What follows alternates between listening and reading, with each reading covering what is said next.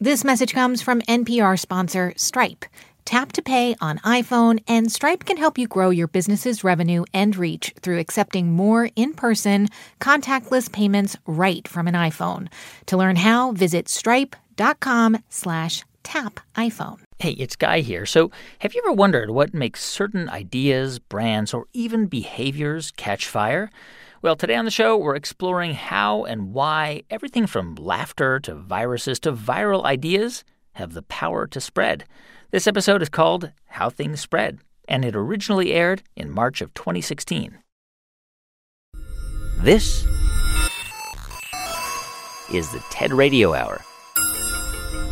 Each week, groundbreaking TED Talks. TED Talks. Um, TED. TED. Technology. Entertainment. Design. Design. Is that really what it stands for? I've never known that. Delivered at known- TED conferences around the world. The gift of the human imagination. We've had to believe in impossible things. The true nature of reality beckons from just beyond. Those talks, those ideas, adapted for radio. From NPR. I'm Guy Raz.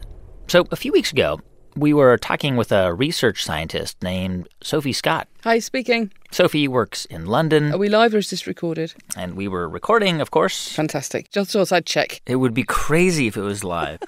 and now, let's take your calls for Sophie Scott. let's open up the lines. Okay, now, that sound? What happens to your brain when you hear that is exactly what Sophie studies as a cognitive neuroscientist. So I study I study human brains, but I'm interested in what we're doing right now. You know, we can't see each other, but we are having, you know, perfectly fluent conversation. Yeah, right. And I'm interested in how that goes on in terms of perception and production, and I'm interested in the verbal stuff that we do and also in the other noises we make with our mouths. And one noise in particular that Sophie focuses on is laughter. And why, like a cold or even a yawn, there's something contagious about it. So yawning is very like laughter in this respect. You can catch it from somebody, and you are much more likely to catch it from somebody you know than someone you don't know. Okay, so to set this up a little bit more, you might remember this viral video that went around a couple years back. Is this where somebody starts to laugh? A woman's reading something on her phone. Eh, right. Basically, uh, this was an improv group in Berlin, and they filmed a stunt on the metro train there. One lady is looking at her phone, and she sees something funny, so she shows it to a friend, and they start laughing. then somebody else around her starts laughing. It's lovely. This is a packed train. The Germans are not, you know, they're kind of serious. They're like reading their papers. They're not hilarious Finns. Yeah. Slowly but surely, even though the rest of the passengers can't see the first woman's phone and don't know what she's laughing at, the laughter spreads and spreads.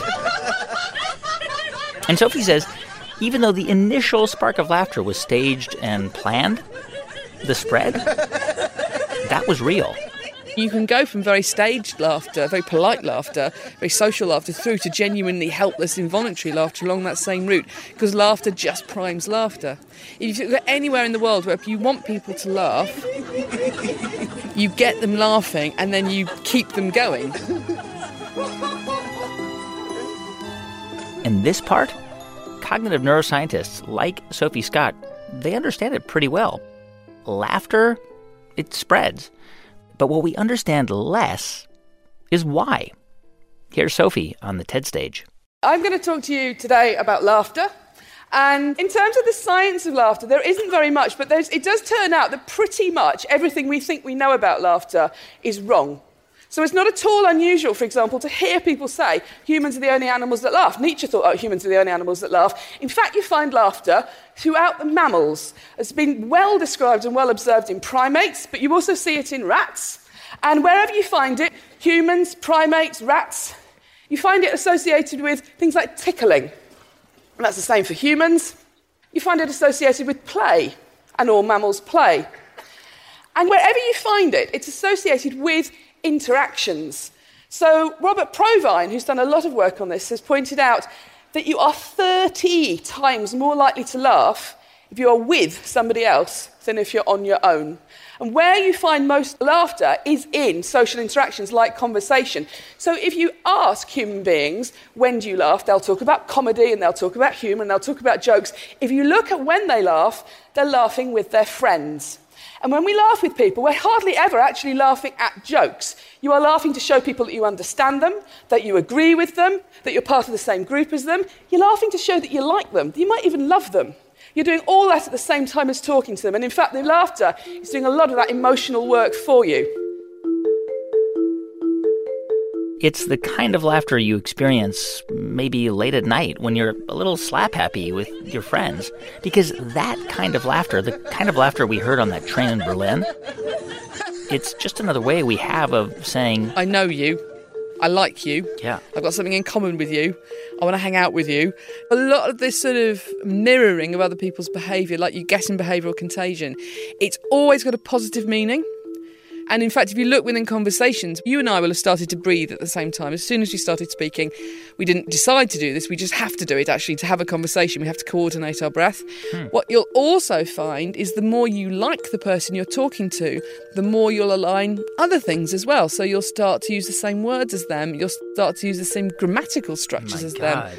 You don't do that if you don't like somebody, to put it perfectly honest. You do it when you like someone. You know, you kind of got that social link. On the show today, exploring those social links, how things spread, trying to understand how emotions, disease, even ideas themselves spread among us and tie us together. But first, back to Sophie Scott and a really interesting part of her research on laughter, which she presented on the TED stage. Now, something I've got very interested in is different kinds of laughter. And we have some neurobiological evidence about how human beings vocalize that suggests there might be two kinds of laughs that we have. So it seems possible that the neurobiology for helpless, involuntary laughter might have a different basis to it than some of that more polite social laughter that you encounter, which isn't horrible laughter, but it's, it's somebody's behavior somebody is doing as part of their communicative act to you, part of their interaction with you. They are sort of choosing to do this. So I've been looking at this in more detail. Um, and to do this, we've had to make recordings of people laughing, and we've just had to do whatever it takes to make people laugh. And we've got those same people to produce more posed social laughter. So you said, imagine your friend told a joke and you're laughing because you like your friend, but not, you know, not, not really because the joke's all that. So I'm going to play you a couple of those. I want you to tell me you think this laughter is real laughter or if you think it's posed. So is this involuntary laughter or more voluntary laughter?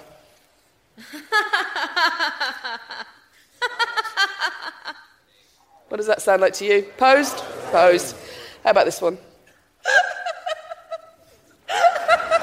I'm the best. now, that, that was helpless laughter. And in fact, um, to record that, all they had to do was record me watching one of my friends listening to something I knew she wanted to laugh at, and I just start doing this. Now, what you find is that people are good at telling the difference between real and posed laughter. They seem to be different things to us. We took it into the scanner to see how brains respond when you hear laughter. And what it seems to be the case, when you hear somebody laughing involuntarily, you hear sounds you would never hear in any other context. It's very unambiguous, and it seems to be associated with greater auditory processing of these novel sounds. In contrast, when you hear somebody laughing in a posed way, what you see are these regions which are occupying brain areas associated with mentalizing, thinking about what somebody else is thinking. And I think what that means is, even if you're having your brain scanned, which is completely boring and not very interesting, when you hear somebody going, ah, ha, ha, ha, ha, you're trying to work out where they're laughing. Okay, so so I get that laughter is always meaningful and, and that something's going on in the brain, right? But we don't really understand why it's contagious, right? I mean, like why it spreads. No, no. I mean, we know that it is. We know that it happens. We know that it is contagious. But clearly can't be the whole story. We know it's more complex than that. And we don't really understand, you know, issues around the time course. People always laugh at the end of sentences, for example, and they really coordinate their laughter very tightly to do that. So it's not just contagious, it's actually being really highly orchestrated. Whereas um, the timescale of spontaneous, helpless laughter can actually be quite slow. People can hear something that makes them start to laugh, and then a few beats later, they start really laughing hard, and then they're lost to you for a few minutes. it's a tiny little sort of dollop of little old mammal behaviour, which does a huge amount of good. helping you make even very transient social relationships go slightly better. Sophie Scott, she's a cognitive neuroscientist at University College London. You can see her entire talk at TED.com.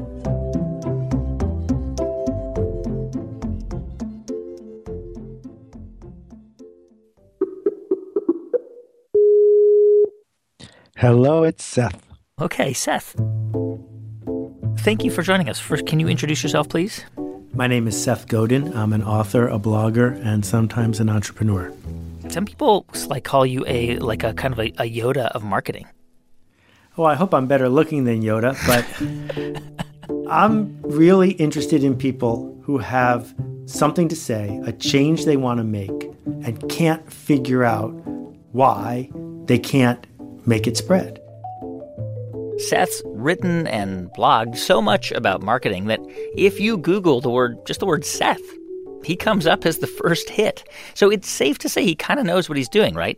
Except that even with all of his expertise, Seth will be the first to tell you that getting an idea to spread is not an exact science. There are tricks you can try, of course, but they won't always work. And as he explained on the TED stage, even the greatest idea of all time it almost fell apart.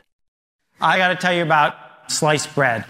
Now, before sliced bread was invented in the 1910s, I wonder what they said, like the greatest invention since the telegraph or something. But the thing about the invention of sliced bread is this that for the first 15 years after sliced bread was available, no one bought it, no one knew about it. It was a complete and total failure. And the reason is that until Wonder came along and figured out how to spread the idea of sliced bread, no one wanted it. That the success of sliced bread is not always about what the patent is like or what the factory is like. It's about can you get your idea to spread or not. And it doesn't matter to me whether you're running a coffee shop or you're an intellectual or you're in business or flying hot air balloons people who can spread ideas, regardless of what those ideas are, win. But consumers, they got way more choices than they used to and way less time. And in a world where we have too many choices and too little time, the obvious thing to do is just ignore stuff. And my parable here is you're driving down the road and you see a cow and you keep driving because you've seen cows before. Cows are invisible, cows are boring. Who's going to stop and pull over and say, Oh, look, a cow? Nobody. but if the cow was purple, you'd notice it, right? The thing that's going to decide what gets talked about, what gets done, what gets changed, what gets purchased, what gets built is is it remarkable? And remarkable is a really cool word because we think it just means neat, but it also means worth making a remark about. And that is the essence of where idea diffusion is going. Okay, so how do you translate remarkable into an idea that spreads? When we come back, Seth Godin with some secrets that sell blenders, hot sauce, and a billion cups of coffee. I'm Guy Raz, and you're listening to the TED Radio Hour from NPR. This message comes from NPR sponsor Charles Schwab with their original podcast, Choiceology. Choiceology is a show about the psychology and economics behind people's decisions. Download the latest episode and subscribe at schwab.com slash podcast. This message comes from Apple Card. You earn up to 3% daily cash on every purchase. That's 3% on products at Apple, 2% on all other Apple Card with Apple Pay purchases, and 1% on anything you buy with your titanium Apple Card or virtual card number. Visit apple.co slash card calculator to see how much you can earn. Apple Card issued by Goldman Sachs Bank USA, Salt Lake City branch. Subject credit approval. Terms apply. This message comes from NPR sponsor Viking, committed to exploring the world in comfort. Journey through the heart of Europe on an elegant Viking longship with thoughtful service, destination focused dining, and cultural enrichment, on board and on shore. And every Viking voyage is all inclusive, with no children and no casinos. Discover more at Viking.com. It's the TED Radio Hour from NPR. I'm Guy Raz. And on the show today, how things spread, how ideas, emotions, behaviors, diseases spread from one person to another. And just a minute ago, we were hearing from Seth Godin. He's kind of like the Yoda of marketing. And he says that whatever you're trying to spread, whether it's an idea or a brand or whatever it is, those things spread faster when the people you know and like talk about them. When you think about Uber and Airbnb and the other companies that are turning things upside down, Uber isn't big because they ran a lot of ads. They're big because someone took out their iPhone and said to their friend, Watch this and pressed a button and a car pulled up. This is exactly how I feel about my Vitamix. I talk about it with friends all the time. You know, you know what those are, right? Of course. I had my breakfast from a Vitamix today. They're amazing, aren't they? I talk about it all the time. So the blender story is an interesting one. A few years ago, uh, a guy took over a company called Blendtec. Hmm which was Vitamix's competitor. So what Blendtec started to do, but will it blend? Was take things that should not be in a blender. Let's find out. Like an iPhone, and blend it. they did a series of videos called Will It Blend? We are going to blend cubic zirconia imitation diamonds. Today we're going to blend 40 pens. This is a half a chicken, mascara, eyeliner, and then my DVD remote control. And let's push the smoothie button. Those commercials are super powerful. Not because he stood up and said, Want to see my blender, but he said, If you show your friends this, they will start to appreciate your sense of humor. So, by giving people a tool that they can share and benefit from, it's a form of media that isn't controlled by Rupert Murdoch or the guys at Viacom. It is a form of media that is earned every single time it spreads. So, what happened to Blendtec? Oh, they sold a lot of blenders. I have one at home as well. And if I ever, you know, need to blend a hockey puck or a bunch of pencils, it's my go-to. What marketers used to do is make average products for average people. That's what mass marketing is. They would ignore the geeks and, God forbid, the laggards. It was all about going for the center. I don't think that's the strategy we want to use anymore. Instead, you have to find a group that really desperately cares about what it is you have to say. Talk to them. They have something I call otaku. It's a great Japanese word. It describes the desire of someone who's obsessed to say drive across Tokyo to try a new ramen noodle place, because that's what they do. They get obsessed with it. To make a product, to market an idea, to come up with any problem you want to solve that doesn't have a constituency within otaku is almost impossible. There's a hot sauce otaku, but there's no mustard otaku. That's why there's lots and lots and lots of kinds of hot sauces and not so many kinds of mustard. Not because it's hard to make interesting mustard, you can make interesting mustard. But people don't because no one's obsessed with it, and thus no one tells their friends. Is the person or the product with the loudest voice is the idea that is most amplified is that are those the ones that spread? Sometimes i think it depends on the segment and i think it depends on the stakes. You have to pay the price to be in the right place at the right time. Often enough that people tend to see you as the regular kind. So if i look at starbucks howard schultz has made many brilliant decisions and one of the things that they did was they invented the third space. It's not work, it's not home. That's one of the engines of its spread. But at the same time he was doing that, he bet the farm to open more and more stores in any given town. And making it ubiquitous made it much easier to say to your friend, I'll meet you at Starbucks. But other people have tried that, right? Like there, there must be a graveyard of, of, of businesses in which there was this idea that community would be the center of, of it, and that's what would attract people. And those didn't work. Bingo. We're better in the rearview mirror than we are at predicting because you're never going to be right every time. You can handicap it, you can point to certain elements that make it work. And many of those elements come straight out of epidemiology. right? That the horrible Zika virus or HIV, we can look at what it means to be patient zero, what it means to need not much contact to spread. And all of those things follow into the way ideas spread. So, so you can do that? You can compare the spread of disease to the, to the spread of ideas?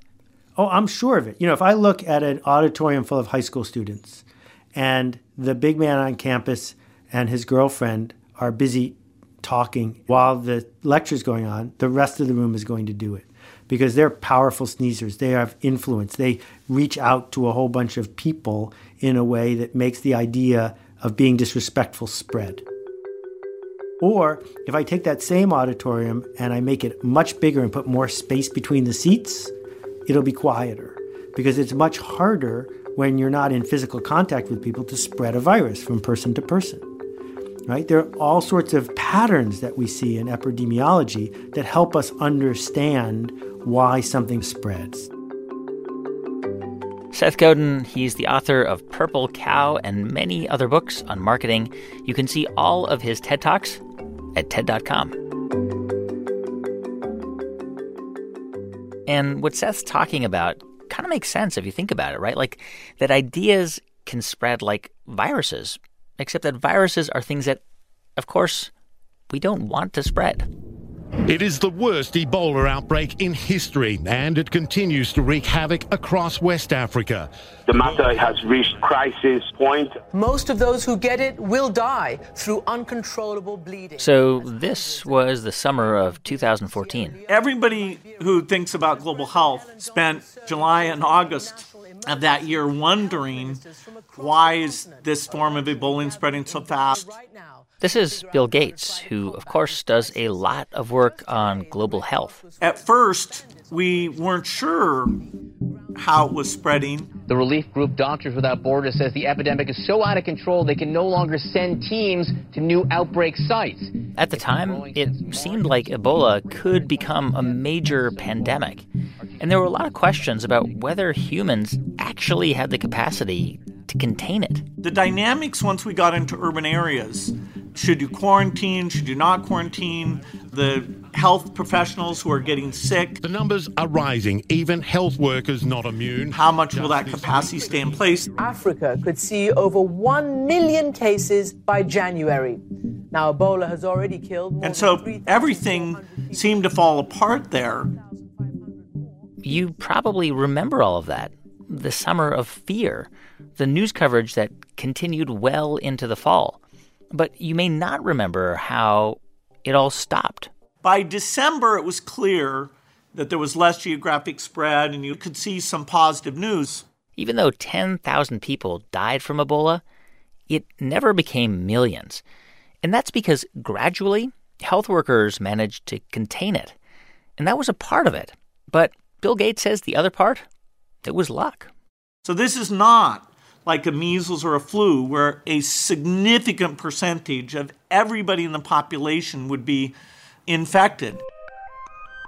To catch Ebola, you literally had to come into contact with the bodily fluids of an infected person, and only then from a really sick infected person.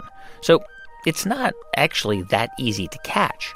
But next time, Bill Gates says, the next pandemic could be airborne. It could spread faster and it could be harder to detect, which means we're not ready for the next epidemic. Bill Gates picks up this idea on the TED stage. Let's look at the progression of Ebola. The problem wasn't that there was a system that didn't work well enough. The problem was that we didn't have a system at all. We didn't have a group of epidemiologists ready to go who would have gone, seen what the disease was, see how far it had spread. Uh, the case reports came in on paper.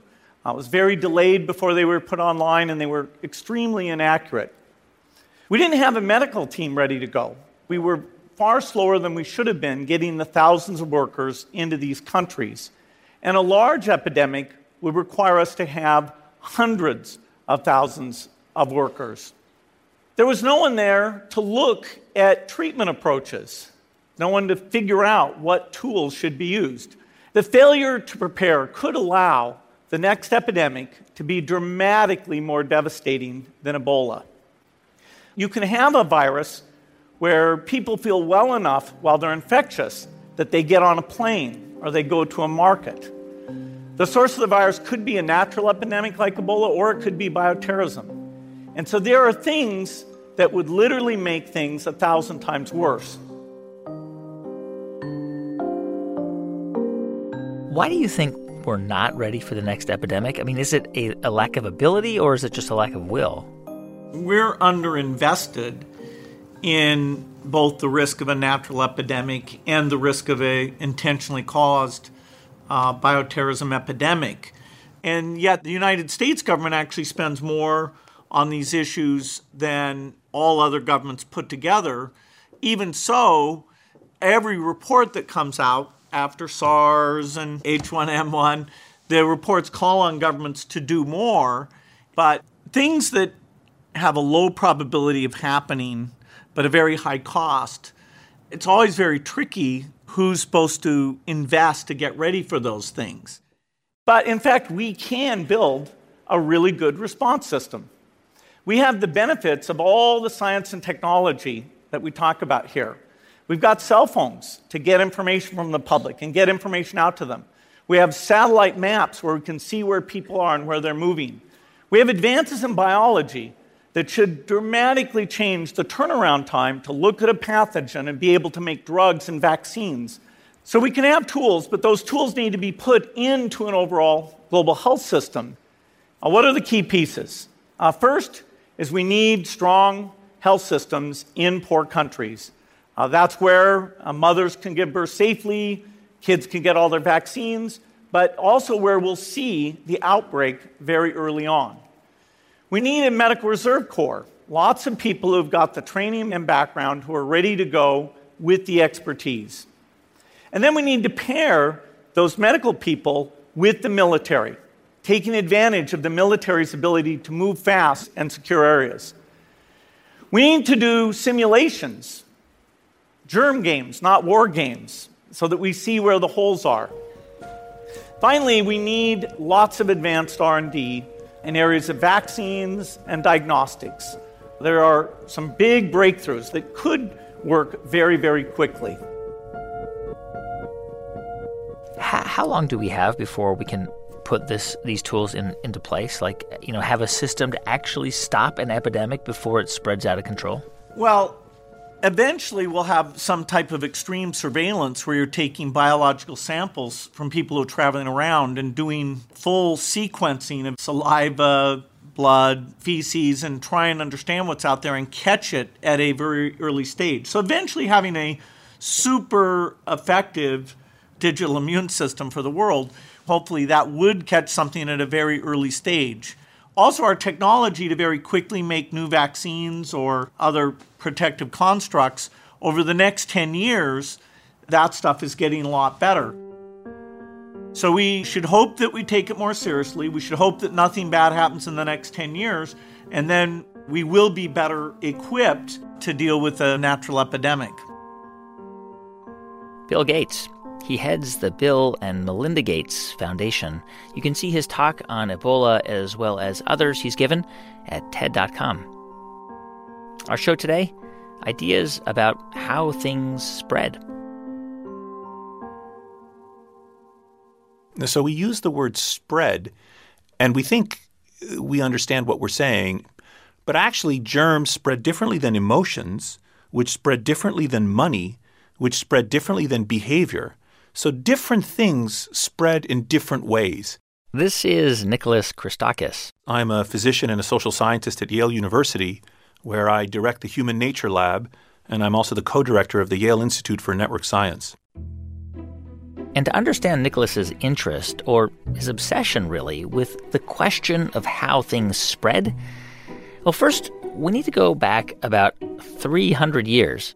This was in 1744, something like that. And around that time, some French mathematicians decided to examine death among monks and nuns. And the conventional wisdom at the time was that living in holy purity, no sex, no marriage, it should have meant that monks and nuns live longer. And they began to find that actually the monks uh, and the nuns did not live longer. It was very perplexing to them because it wasn't in keeping with their sort of religious ideas about what should be going on.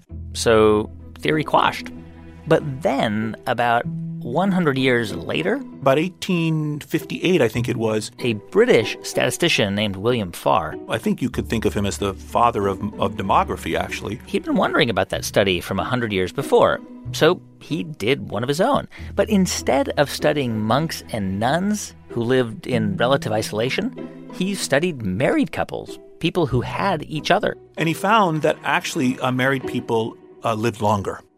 But there was another surprise in the study, too. He also found that people uh, who were widowed uh, lost life, they lived less long. This phenomenon became known as the widowhood effect. And beginning in the 1960s, uh, some physicians and some demographers and other social scientists continued to study this topic in a famous paper that was published called Dying of a Broken Heart. And it basically says if you're a man and your wife dies, your risk of death in the following year doubles. And when a woman's uh, husband dies, her risk of death goes up by approximately 20%, and then it sort of gradually rises and then gradually returns uh, to baseline. Wait, wait, just just stop for a moment. I mean, yeah. This is crazy, right? Like a spouse dies, like a, a wife or a husband dies, and mm-hmm. then the possibility of death spreads to the uh, surviving spouse? Yes, that's right. That's exactly what happens. And, and the reason is that because people are connected, their health is connected. There's something very deep and fundamental about human connection. I mean, we fare better and worse because we're connected to others. So, years ago, Nicholas was studying this effect, the widowhood effect. And I just suddenly had this very simple uh, realization that, in fact, we could see the widowhood effect as a simple case of a much broader phenomenon, uh, as a simple case of social network effects more generally. For Nicholas, this was the moment when his career became less about death, about husbands and wives, and more about the profound but hidden ways we are all connected and how those connections fuel the spread of, well, everything. Here's Nicholas on the TED stage. And I started to see the world in a whole new way. And then I realized that, in fact, these connections were vast and that we were all embedded in this broad set of connections with each other. This thing, this, this network, has, has a memory, it moves, things flow within it. It has a kind of consistency. People can die, but it doesn't, it doesn't die. And it has a kind of resilience that allows it to persist across time. And I became obsessed with this. I became obsessed with how it might be that we're embedded in these social networks and how they affect our lives. So, social networks are these intricate things of beauty. And they are so elaborate and so complex and so ubiquitous, in fact, that one has to ask what purpose they serve. I think understanding social networks and how they form and operate can uh, help us understand not just health and emotions, but all kinds of other phenomena like crime and warfare, and economic phenomena like bank runs and market crashes and the adoption of innovation. When we come back, Nicholas Christakis dives into his research on social networks and explains how everything spreads among everyone. I'm Guy Raz, and you're listening to the TED Radio Hour from NPR. This message comes from NPR sponsor Vuori, a new perspective on performance apparel. Clothing designed with premium fabrics, built to move in, styled for life. For 20% off your first purchase, go to vuori.com slash NPR. This message comes from NPR sponsor VCU Massey Comprehensive Cancer Center, who, as an NCI designated comprehensive cancer center in the country's top 4%, is unconditionally committed to keeping loved ones in their lives. MasseyCancerCenter.org slash comprehensive. This message comes from NPR sponsor AT&T Business. With a voice as calm and soothing as Rainn Wilson's, it was inevitable he either worked for NPR or invented a talking pillow. He went with the pillow. Sleep with Rainn, powered by AT&T Business, featuring his voice, designed to help people sleep. Kinda brilliant. Even smarter, launching a new business with AT&T Business's security, reliability, and expertise. Make your next level ideas a reality with the only next level network. Take your business to the next level at business.att.com. It's the TED Radio Hour from NPR. I'm Guy Raz. And on the show today, ideas about how things spread. And before the break, we were hearing from social scientist Nicholas Christakis. And early in his career, he wanted to understand how behavior and even the choices we make spread through social networks. And eventually we became interested in the structure of human social networks. Like, why do we have this structure at all? Why do humans make networks with these ornate, reproducible patterns? So, h- how does it work? Like, give me an example. And so, if you can imagine, you could think about this in terms of how you arrange uh, workplaces. For example, you might employ a thousand engineers, and you might find that if we organize the engineers in certain ways, they're inventive and cooperative. Or we take the same engineers and organize them in a different way, you know, who's talking to whom, for example, and we find that those engineers are uninventive and uncooperative. Same human beings, different topology, different architecture of ties completely changes the kind of uh, group properties that these individuals evince. And many experiments that we've done have shown this. You take a group of people and you arrange them one way, and they're healthy and innovative and cooperative and kind. Or you take the same people and you arrange them a different way, and they're unhealthy and uncooperative and unkind. And, and it's that insight about how the whole comes to be greater than the sum of its parts that is, in my judgment, one of the most crucial insights arising from the study of human social networks. Now, how does this help us figure out some of the problems that are affecting us these days? Well, the argument I'd like to make is that networks have value. They are a kind of social capital.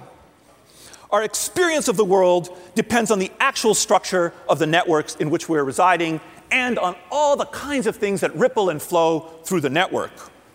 The reason I think that this is the case is that human beings assemble themselves and form a kind of superorganism. Superorganisms have properties that cannot be understood just by studying the individuals.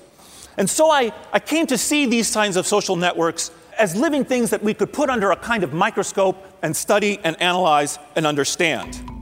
And we used a variety of techniques to do this, and we started exploring all kinds of other phenomena. So we looked at smoking and drinking behavior, and voting behavior, and divorce, which can spread, and altruism. So we could get to a place where, you know, we could be so good at mapping social networks and behaviors that we could actually predict how, you know, how they're going to react, how things spread even before it happens. Oh, yeah. Not only can we do that, but even more, we can put information into the network. My colleague James Fowler published a paper where he, working with Facebook, where he randomly assigned 61 million people, he and his colleagues, to a voter intervention, showing that we could increase civic engagement in our country by exploiting the fact that people are more likely to vote when their friends vote. And in a study that we just published a couple of months ago, working in Honduras, uh, my laboratory showed that actually we could strategically target uh, clean water and vitamin interventions and create artificial tipping points in villages in Honduras uh, by taking advantage of an understanding of network structure so that we picked structurally influential people in these villages, persuaded them to change their behavior, and as a result, the behavior change spread rapidly through the population. Hmm. I mean, there's so many things that you, that you, you could spread just by identifying the right the right people and the right entry points. Yes, that's exactly right. Now, I should say, this technology, like any technology, is a dual use technology.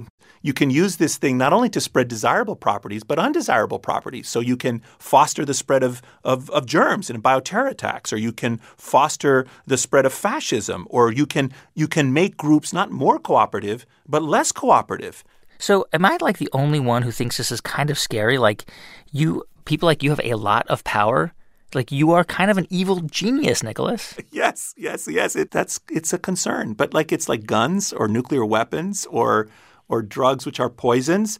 Uh, you know, it's a very scary thing to contemplate. Yeah. So I was giving a talk uh, about this work about how our ideas, uh, you know, could be used to make the world better and I was doing this in a foreign, in an unnamed foreign country. And um, afterwards, all these official-looking people came up to talk to me, and um, I became aware at some point that they were very interested in what I was doing, but you know, for the wrong reasons.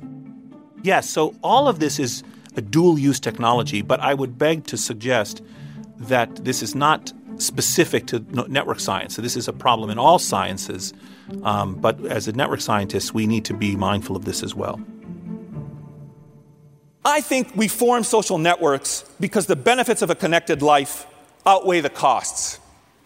If I was always violent towards you, or gave you misinformation, or made you sad, or infected you with deadly germs, you would cut the ties to me and the network would disintegrate.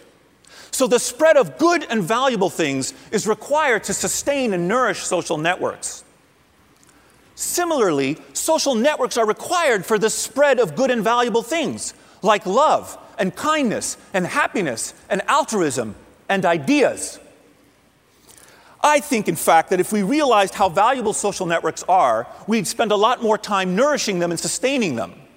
Because I think social networks are fundamentally related to goodness. The more you understand about how things spread, are you optimistic about about all this stuff? God, yes.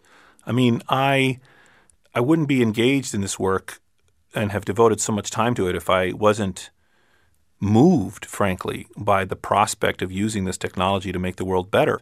Many of the problems that beset human beings at their root have behavioral origins. And so I think inventing technologies that allow us to change behavior at scale in populations for the better is crucial. And I really believe that these types of uh, technologies and ideas offer tremendous hope for improving uh, the human condition. Nicholas Christakis teaches at Yale University. You can see both of his talks at TED.com. Now, perhaps the most successful story of something spreading all over the world is us, humans. If aliens from outer space arrived at planet Earth 100,000 years ago, um, I don't think they would have had a very good reason to place their bets on humans and not on the elephants or dolphins or whales or whatever. This is Yuval Harari. He's written about why Homo sapiens, us, became the dominant species on the planet, not any other animal, not even any other species of early man like Neanderthals. In terms of actual accomplishments, there was nothing in the human record 100,000 years ago that indicated one of these apes is going to take over the planet. Huh. Okay, so h- how is it? I mean, how is it that like who was the first Homo sapien who was like, "Okay, guys, let's, you know, let's do this thing. Let's spread out around the world." This is the big question of history. We see the, the big change about 70,000 years ago, 70, 60, 50,000 years ago. You start seeing Homo sapiens doing extremely impressive things. The most impressive thing is that they suddenly spread out of East Africa, and within a couple of thousand years, they colonize uh, most of the Middle East, Europe, and Asia. And then again, very quickly, they spread to places where no human being has ever reached before to Australia and later to America. And over time, we start seeing the first evidence for religion, art, for political units that are larger than a single hunter gatherer band. So, how did we go from this unremarkable species to suddenly spreading all over the world and then ruling it? Yuval explains it in his TED Talk.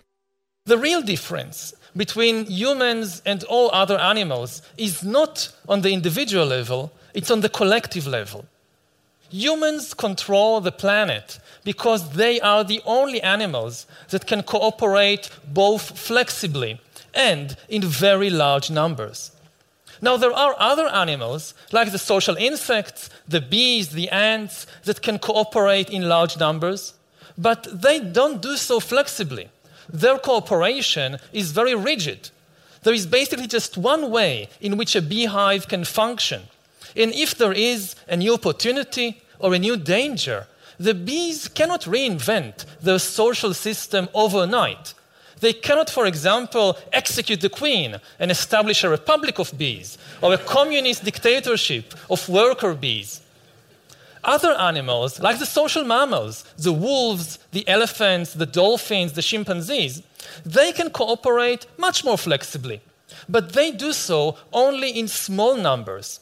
Because cooperation among chimpanzees is based on intimate knowledge, one of the other.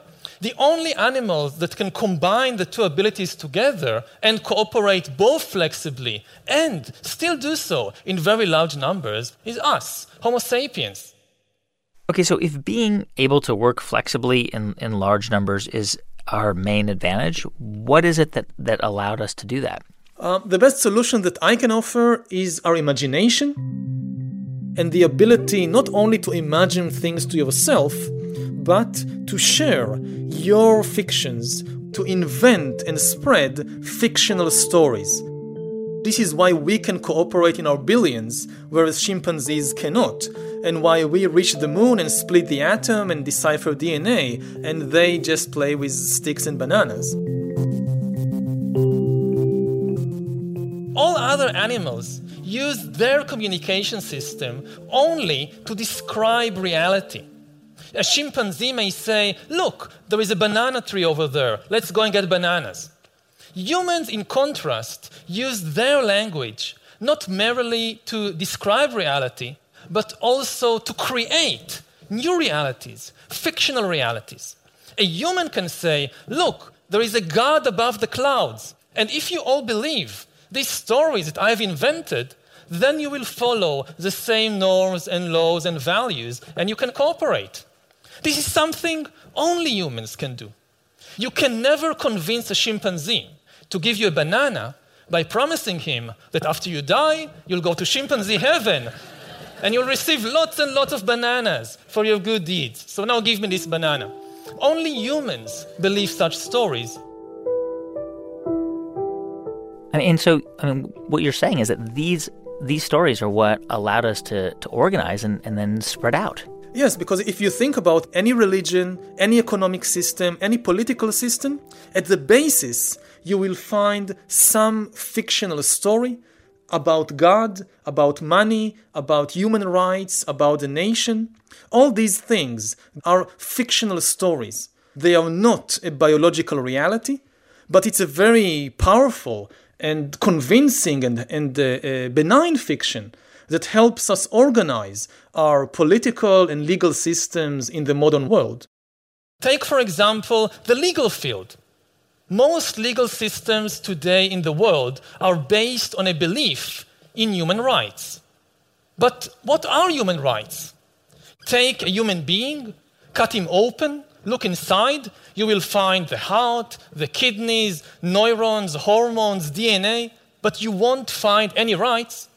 The only place you find rights is in the stories that we have invented and spread around over the last few centuries. They may be very positive stories, very good stories, but they are still just fictional stories that we've invented. The same is true of the economic field. I can take this worthless piece of paper, go to the supermarket, give it to a complete stranger whom I've never met before, and get in exchange real bananas, which I can actually eat. Money, in fact, is the most successful story ever invented and told by humans because it is the only story everybody believes.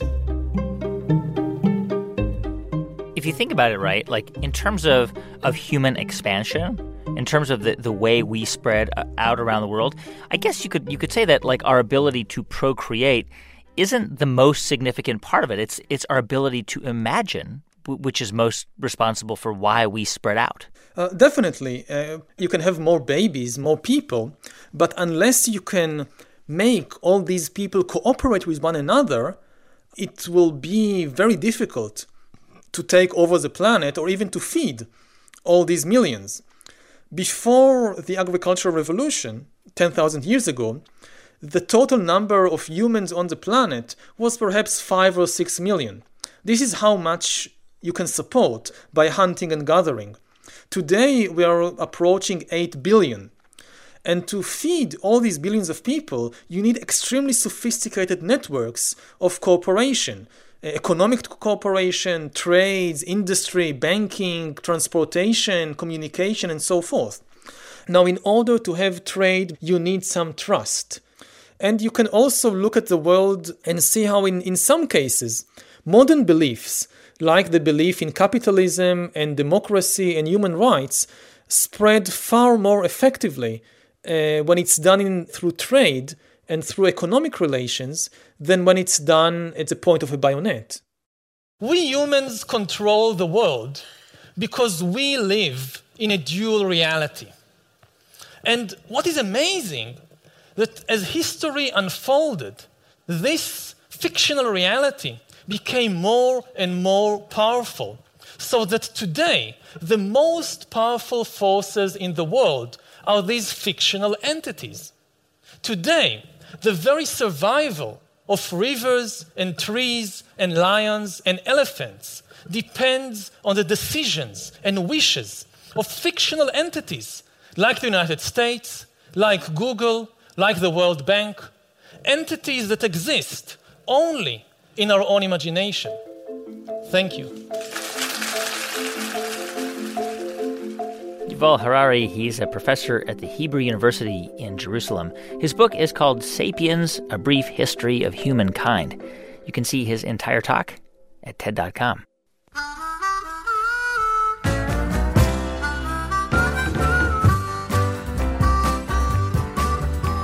If you woke up this morning on the right side of the bed, that's a good feeling. Spread it around. If you can't keep from laughing at something someone said, that's a good saying.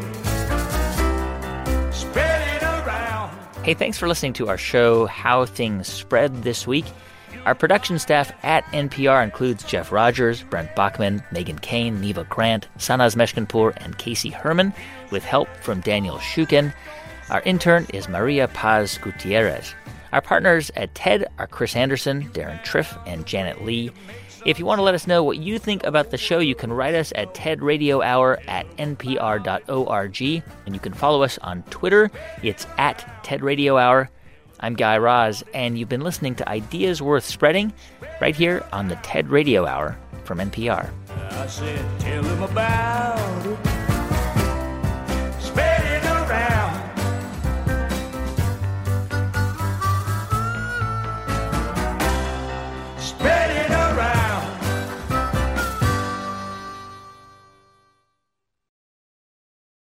This message comes from NPR sponsor Stripe. Tap to pay on iPhone, and Stripe can help you grow your business's revenue and reach through accepting more in person, contactless payments right from an iPhone. To learn how, visit stripe.com slash tap iPhone.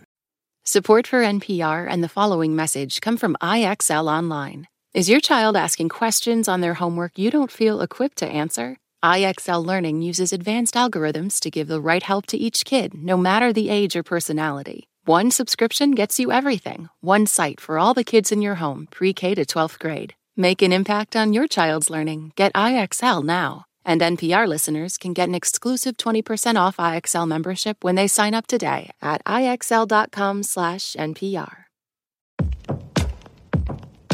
What does it mean to be black in America?